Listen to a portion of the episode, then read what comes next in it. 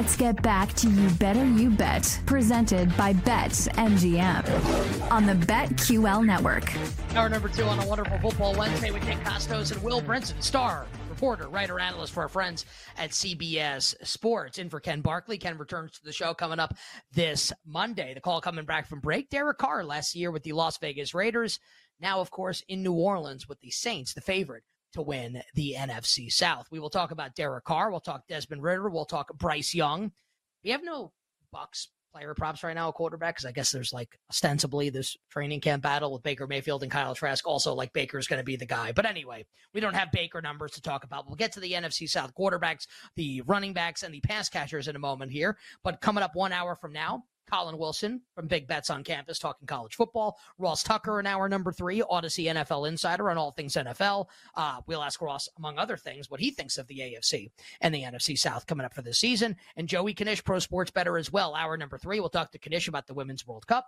He's got some tennis bets for us. And what he thinks of Jim Harbaugh's potential suspension with the Michigan Wolverines. Our golf bets for USA Netherlands tonight in the Women's World Cup, and Major League Baseball Power Hour, final hour of the show. But for now, saw some quarterbacks in the NFC South and player prop markets at our show sponsor, the King of Sportsbooks, the great people at BetMGM. And we will we'll start with Derek Carr, but I'll give all the numbers here. Derek Carr, 3,800.5 passing yards this year. Desmond Ridder of Atlanta, 2,501.5 passing yards, 25, the easiest under of all time, 15.5 passing touchdowns. And Bryce Young for Carolina, who Frank Reich announced today is officially starting week one. Duh. Yeah. Yeah. So you only traded like 9 million assets for him. He's not going to play. Of course he's going to play. 3,299.5 passing yards for the number one overall pick in the draft. Bryce Young, 21.5 passing touchdowns for him. So we'll talk Ridder. We'll talk Bryce in a second. Let's talk Derek Carr here, Will, to begin. Again, 3,800.5 passing yards. No touchdown prop for Derek Carr right now at BetMGM. 11.5. Yeah, maybe because, like, waiting to see like what happens Michael to Thomas, if he's going to make it through healthy. He is healthy right now at Saints training camp. Reports were that Thomas looked good today. We also don't know if Alvin Kamara is going to get suspended. I think he's going to for about 2 to 4 games. But Chris Olave is there, obviously. Juwan Johnson. They just brought Jimmy Graham off the scrap heap. Signed Jamal Williams. Kendre Miller, running back in the NFL draft. Carr, 3,800.5. Your thoughts on his year this year, statistically, and how you feel about Derek Carr as a fantasy option this year? I mean, we talked about this yesterday. Like, I think that, and I, as far as fantasy goes, I need to see where the ADP is. I'm assuming it's going to be higher than I want to pay for it, even though, you know, he's going to be a late round addition that, you know, like somebody's second quarterback. You know, maybe like, you know, a lot of people draft two quarterbacks, even if they draft Josh Allen or Patrick Mahomes, like that's who they tack on at the end or something like that. But I mean, I might rather have, all right, of all the South quarterbacks, I would rank Lawrence 1. I would rank Anthony Richardson with his rushing touchdown and rushing overall equity number 2. And this is just fantasy. And then, man, I might just so people know, we're just talking fantasy. Yeah, not best quarterbacks. Yeah. Oh, just pure fantasy. I think you nailed it. I think that's definitely the rank. It's Lawrence 1, Richardson 2, I think for sure, in terms of fantasy. No and then it's a question Carr's probably 3rd. Yeah, I mean, if the Titans' defense stinks, Tannehill could not be terrible. I got a hard time getting Tannehill there.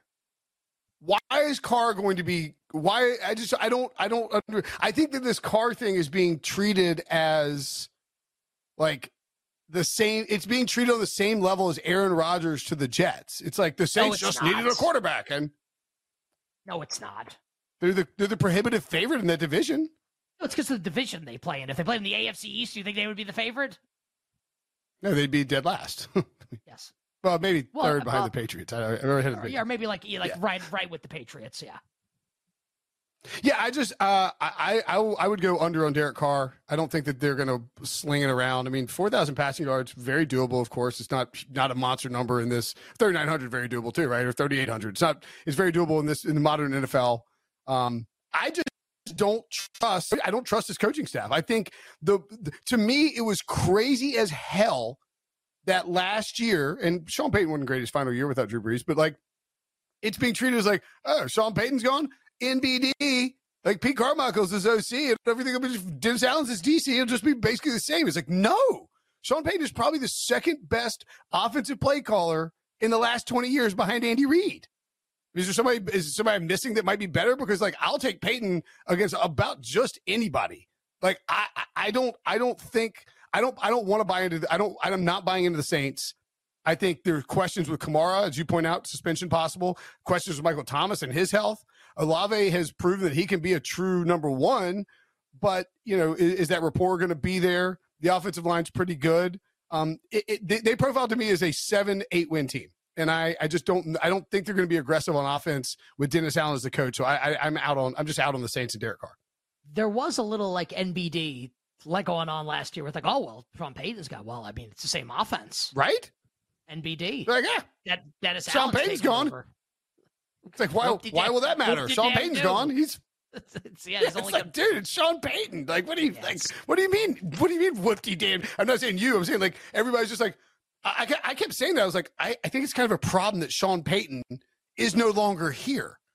And people are like, well, I think you're overrating Sean Payton a little bit. It's like, he's a Hall of Fame coaches is a weird topic because like Mike Shanahan's not in. He's got 2 Super Bowls. But it's like, Sean Payton should be in the Hall of Fame one day, right? This depends on how the Broncos thing goes. Yeah, I mean, yes. No, I don't think he's in the Hall of Fame just yet, but he's a great head coach, like a historical head coach for sure. Won a Super Bowl, and obviously coordinated one of the best offenses of all time when Drew Brees was there. But like, so the weapons for New Orleans on offense, and I agree with you, I'd only play an under here on Carr. So Olave is obviously a stud. Oh, Olave. He's awesome. Are we sure Michael Thomas is going to stay healthy? No. The answer to that question obviously is no. So like, I like Rashid Shaheed, showed you something last year, but like banking on him to be like a really good player this year, maybe he can like flash at points. And then the Saints showed you how much faith they have, I guess, in Juwan Johnson and Taysom Hill, a tight end, that they brought Jimmy Graham in off the scrap heap.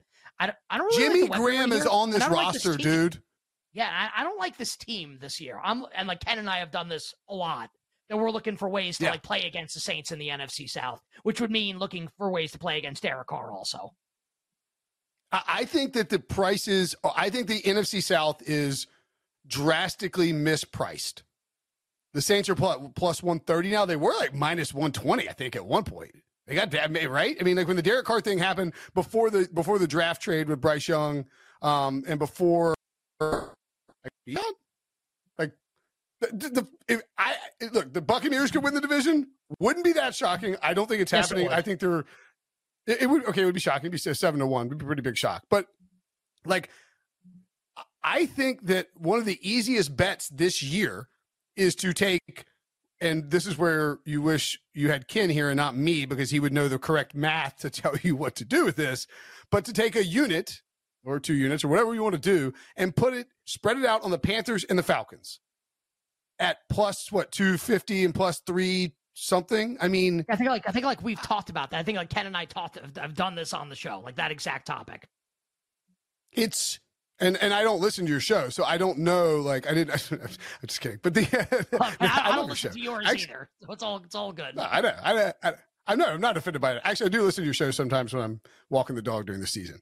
And I just run out of things to do. But that's great. I'm kidding. Either one of the Falcons or the Panthers are going to win this division. And maybe I'm wrong. The Saints are just better, but I think people are once again overrating the loss of Sean, the absence of Sean Payton, this coaching staff. And I think while it's not the full Aaron Rodgers thing, I agree with you there. Derek Carr is being treated as, well, now they're in great shape. They got Derek Carr. It's like, is Derek Carr definitely going to be better than Bryce Young this year? I don't think so. I don't think it's guaranteed that he's better than Desmond Ridder. Like the Raiders dumped him for Jimmy G, who barely cleared a physical in time for training camp. Yeah, we're all down on the Saints this year, and I feel like a lot of people like them, and I kind of don't understand why. I mean, I think case made, Atlanta or Carolina could definitely be better than New Orleans with its quarterback coach combo of Derek Carr and Dennis Allen. We saw this in Oakland. Wasn't great. You bet with Nick and Will. Wonderful Football Wednesday, talking props in the NFC South. So we touched on Derek Carr. What about Desmond Ridder and Bryce Young? Ridder, 2,501.5 passing yards, 15.5 touchdowns through the air. Bryce Young, 3,299.5 passing yards, 21.5 passing touchdowns. Ridder supporting cast, obviously Bijan Robinson, the centerpiece of this offense now, along with Tyler Algier behind him. Drake London, Kyle Pitts, really like the only two super viable pass-catching options for Ridder. For Bryce Young, it's an entirely remade receiving core with DJ Moore in Chicago. It's the rookie second-rounder Jonathan Mingo. It's DJ Chark, the corpse of Adam Thielen, and Miles Sanders coming over from the Philadelphia Eagles in the run game. Any thoughts on Ridder and Bryce Young? Yeah, so I think one of the things, and we just did, and I keep referencing this, but I mean, I think it is relevant. We did our Panthers Pick Six podcast with Darren Gantt of Panthers.com. And I don't think people understand how big of an upgrade Frank Reich and this all-star coaching staff he put together is over what Matt Rule, a slappy of all slaps. Like, it's basically, and these two guys come from the same, you know, you talk about two college coaches to two guys from the same coaching tree. One guy, Frank Reich, worked for Doug Peterson. It's really similar to Urban Meyer to Doug and Matt Rule to Frank. Now, Urban Meyer much worse than Matt Rule, which is just an incredible thing to suggest, but it's true. Frank Reich is one of the most consummate professionals in football. When Jim Irsay announced that he was hiring Jeff Saturday, he bragged about Frank Reich's record. It's like, dude, you just fired him. You don't get to brag about his record when you fired the guy and you're hiring an ESPN studio analyst with zero head coaching experience. Jim Irsay did it anyway.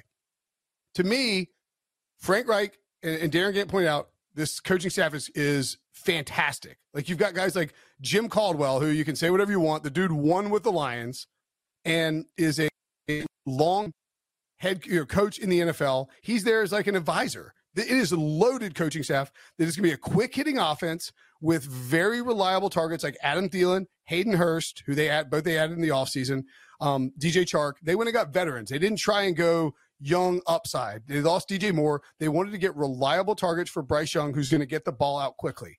I don't think they want him to throw a ton, so I'm a little hesitant to go over. I would lean over. The offensive line is going to be interesting. My boy, Ike Ekwonu from NC State, needs to get better in pass protection, but the quick-hitting pass game will benefit him. He's great against the run, or great as a run blocker, excuse me. I would probably lean more towards the over with passing touchdowns with Bryce Young than the passing yards, but I like that. And with Ridder, the touchdowns is concerning because you look at the red zone usage for the Titans with Arthur Smith and Derrick Henry, obviously, gets the rock down there. I just don't think they want him to throw a ton. So Ridder, I'm probably staying with Bryce Young. I would lean over on the touchdowns there. See, actually, I'll challenge you on the Ridder one, and not like a guarantee that he'll go over. I bet the over on Desmond Ridder on passing touchdowns this year, with the thought being, like, the Falcons have a pretty good offensive line, and you talked about that earlier in the week, right? Where when Atlanta gets down in the red zone, obviously, like, Bijan Robinson is going to be on the field, but, like, defenses are going to come up into the box and try and stop Bijan, and the Falcons have like a couple like basketball players, basically a wide receiver and tight end. Now, I've said this week, and I've said over the course of this offseason, when it comes to a full season, I'll believe that Drake London and especially Kyle Pitts more so than London, that they'll You're be just bitter about Pitts, though. I'm bitter, some would say, about Kyle Pitts. Because he's screwed everyone in fantasy the last couple of years because they're throwing the frickin' football. It's really aggravating. But like when they get down to the red zone, he's got some big-ass targets to throw the football to. And they're going to get – like this offense is going to be super efficient with Arthur Smith. So I kind of like that over. Okay, wait, just 15.5 passing touchdowns. Arthur Smith's last season with the Titans was 2020, I believe, as their offensive coordinator. And I'm not saying that Bijan is Derrick Henry exactly. Much better offensive line, good offensive line in Atlanta, but Tennessee's was better. And Derrick Henry is not. I mean, nobody's Derrick Henry, but 67% of red zone. I mean, 67% of like they just fed him in the red zone. 71% of the rushes, like Derrick Henry. When they got down there, they gave the rock to Derrick Henry. Now, having said that, you would oftentimes see Ryan Tannehill do those little quick boots and try to hit a tight end. Maybe that's where Kyle Pitts comes into play. I don't hate the over on the touchdowns. The yardage, I'm just a little scared of. I don't think they want him to throw a ton. You like Arthur Smith's mustache that he debuted today at Flowery Branch? I love Arthur Smith in general. I think like the mustache is basically like he's crying for attention. It's like, look at me, I'm trying to be cool. I kind of hate stuff like this. Like, you love Gardner Minshew, and I think Minshew sucks. I hate him. The jorts, the hair, it's a go away. I don't think Arthur Smith doesn't want attention. I think, well, then why does he have a mustache? Why do you have your hair slicked back? Because I like cry attention. For help. Because I like attention, and I can admit it. Coming up next, running back props in the AFC South and NFC South. How do we feel about Travis Etienne and Derrick Henry? We'll tell you next.